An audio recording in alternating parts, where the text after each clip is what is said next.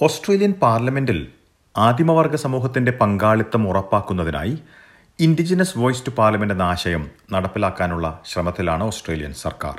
ഇത് സംബന്ധിച്ച് ഒരു റെഫറൻഡം അല്ലെങ്കിൽ ജനഹിത പരിശോധന രണ്ടായിരത്തി ഇരുപത്തി മൂന്നിൽ നടത്തുമെന്ന് ആൽബനീസി സർക്കാർ വാഗ്ദാനം ചെയ്തിരുന്നു.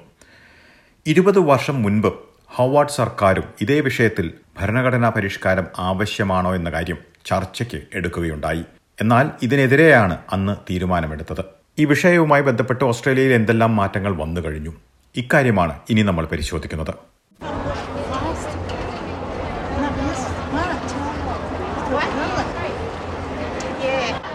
ആദിമവർഗ സമൂഹവുമായുള്ള അനുരഞ്ജന പ്രക്രിയ വേണമെന്ന് ആവശ്യപ്പെട്ടുകൊണ്ട് മെയ് രണ്ടായിരത്തിൽ ഒരു വലിയ ജനക്കൂട്ടം സിഡ്നി ഹാർബർ ബ്രിഡ്ജിലൂടെ റാലി നടത്തിയിരുന്നു.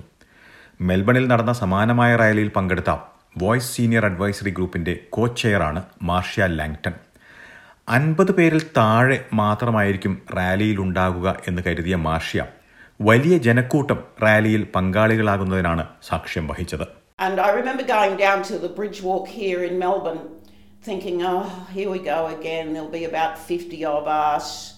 The police will, you know, outnumber us again. And I was really surprised to see tens of thousands of people and then on the TV that night to see that this had happened across the country. So I think this time was really a turning point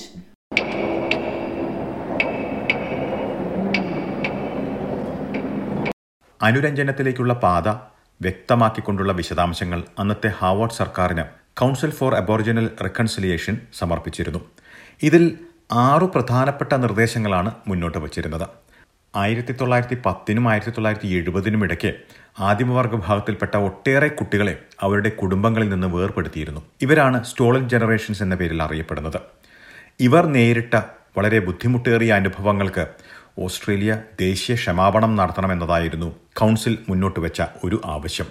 ആദിമവർഗ സമൂഹവുമായി ഒരു ഉടമ്പടി വേണമെന്നതായിരുന്നു രണ്ടാമത്തെ നിർദ്ദേശം. Australian ഭരണഘടനയുടെ അവതാരികയിൽ മാറ്റം നടപ്പിലാക്കുന്നതിനായി ജനഹിത പരിശോധന വേണമെന്നതായിരുന്നു മറ്റൊരു നിർദ്ദേശം ആദിമവർഗ സമൂഹത്തെ ഓസ്ട്രേലിയയിലെ ആദിമ മനുഷ്യരായി അംഗീകരിക്കുക എന്നതും ഇതിൽ ഉൾപ്പെടുന്ന നിർദ്ദേശങ്ങളിൽ ഒന്നായിരുന്നു അനുരഞ്ജനത്തിലേക്ക് ഓസ്ട്രേലിയക്കാർ ഒരുമിച്ച് സഞ്ചരിക്കേണ്ടിയിരിക്കുന്നുവെന്ന് കൗൺസിലിന്റെ അന്നത്തെ ചെയർപേഴ്സൺ എവ്ലിൻ സ്കോട്ട് പറഞ്ഞു. It cannot deliver the results. It is up to governments, industries, and each one of us to commit to finding the lighted path of lasting reconciliation. Council മുന്നോട്ട് വെച്ച നിർദ്ദേശങ്ങൾ ലഭിച്ചതിന് രണ്ട് വർഷങ്ങൾക്ക് ശേഷം ഹോവർഡ് സർക്കാർ ഇവ പരിഗണിക്കുകയുണ്ടായി.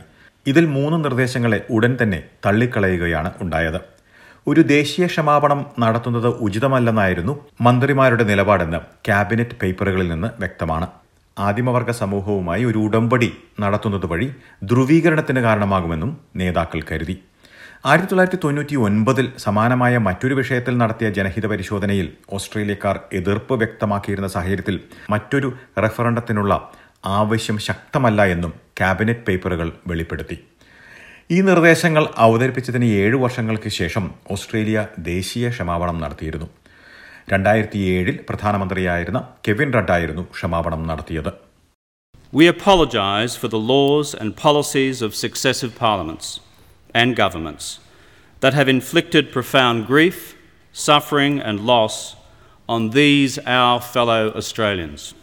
രണ്ടായിരത്തി ഇരുപത്തി മൂന്നിൽ ആദിമവർഗ സമൂഹത്തെയും ടോറസ് സ്ട്രൈറ്റർ ഐലൻഡർ വിഭാഗത്തെയും ഭരണഘടനയിൽ അംഗീകരിക്കുന്നത് സംബന്ധിച്ചും പാർലമെന്റിലെ പങ്കാളിത്തം ഉറപ്പാക്കുന്നതിനായി വോയിസ് ടു പാർലമെന്റ് നടപ്പിലാക്കുന്നത് സംബന്ധിച്ചും ജനഹിത പരിശോധന നടത്തുമെന്ന് ആൽബനീസി സർക്കാർ വാഗ്ദാനം ചെയ്തു ഈ വിഷയത്തോട് നാഷണൽസ് പാർട്ടി എതിർപ്പ് വ്യക്തമാക്കിയിട്ടുണ്ട് നാഷണൽസ് നേതാവ് David Littleproud unfortunately, we've got to a position where we don't believe that this will genuinely close the gap.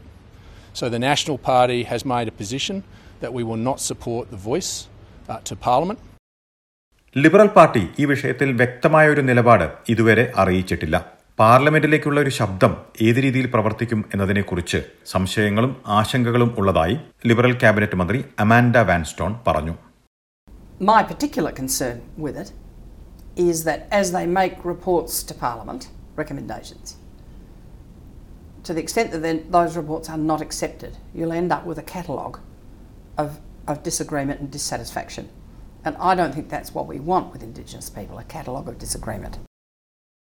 ദേശീയ തലത്തിൽ ഈ വിഷയത്തിന് ലഭിക്കുന്ന പ്രതികരണം ലിബറൽ സഖ്യം വിലയിരുത്തണമെന്ന് വോയ്സ് സീനിയർ അഡ്വൈസറി ഗ്രൂപ്പിലെ മാഷ്യ ലാങ്ടൺ ആവശ്യപ്പെട്ടു So three fails on the public mood, the marriage equality plebiscite, the Victorian election, and the federal election, one would think that they might go back to the drawing board and come to terms with what modern Australians think.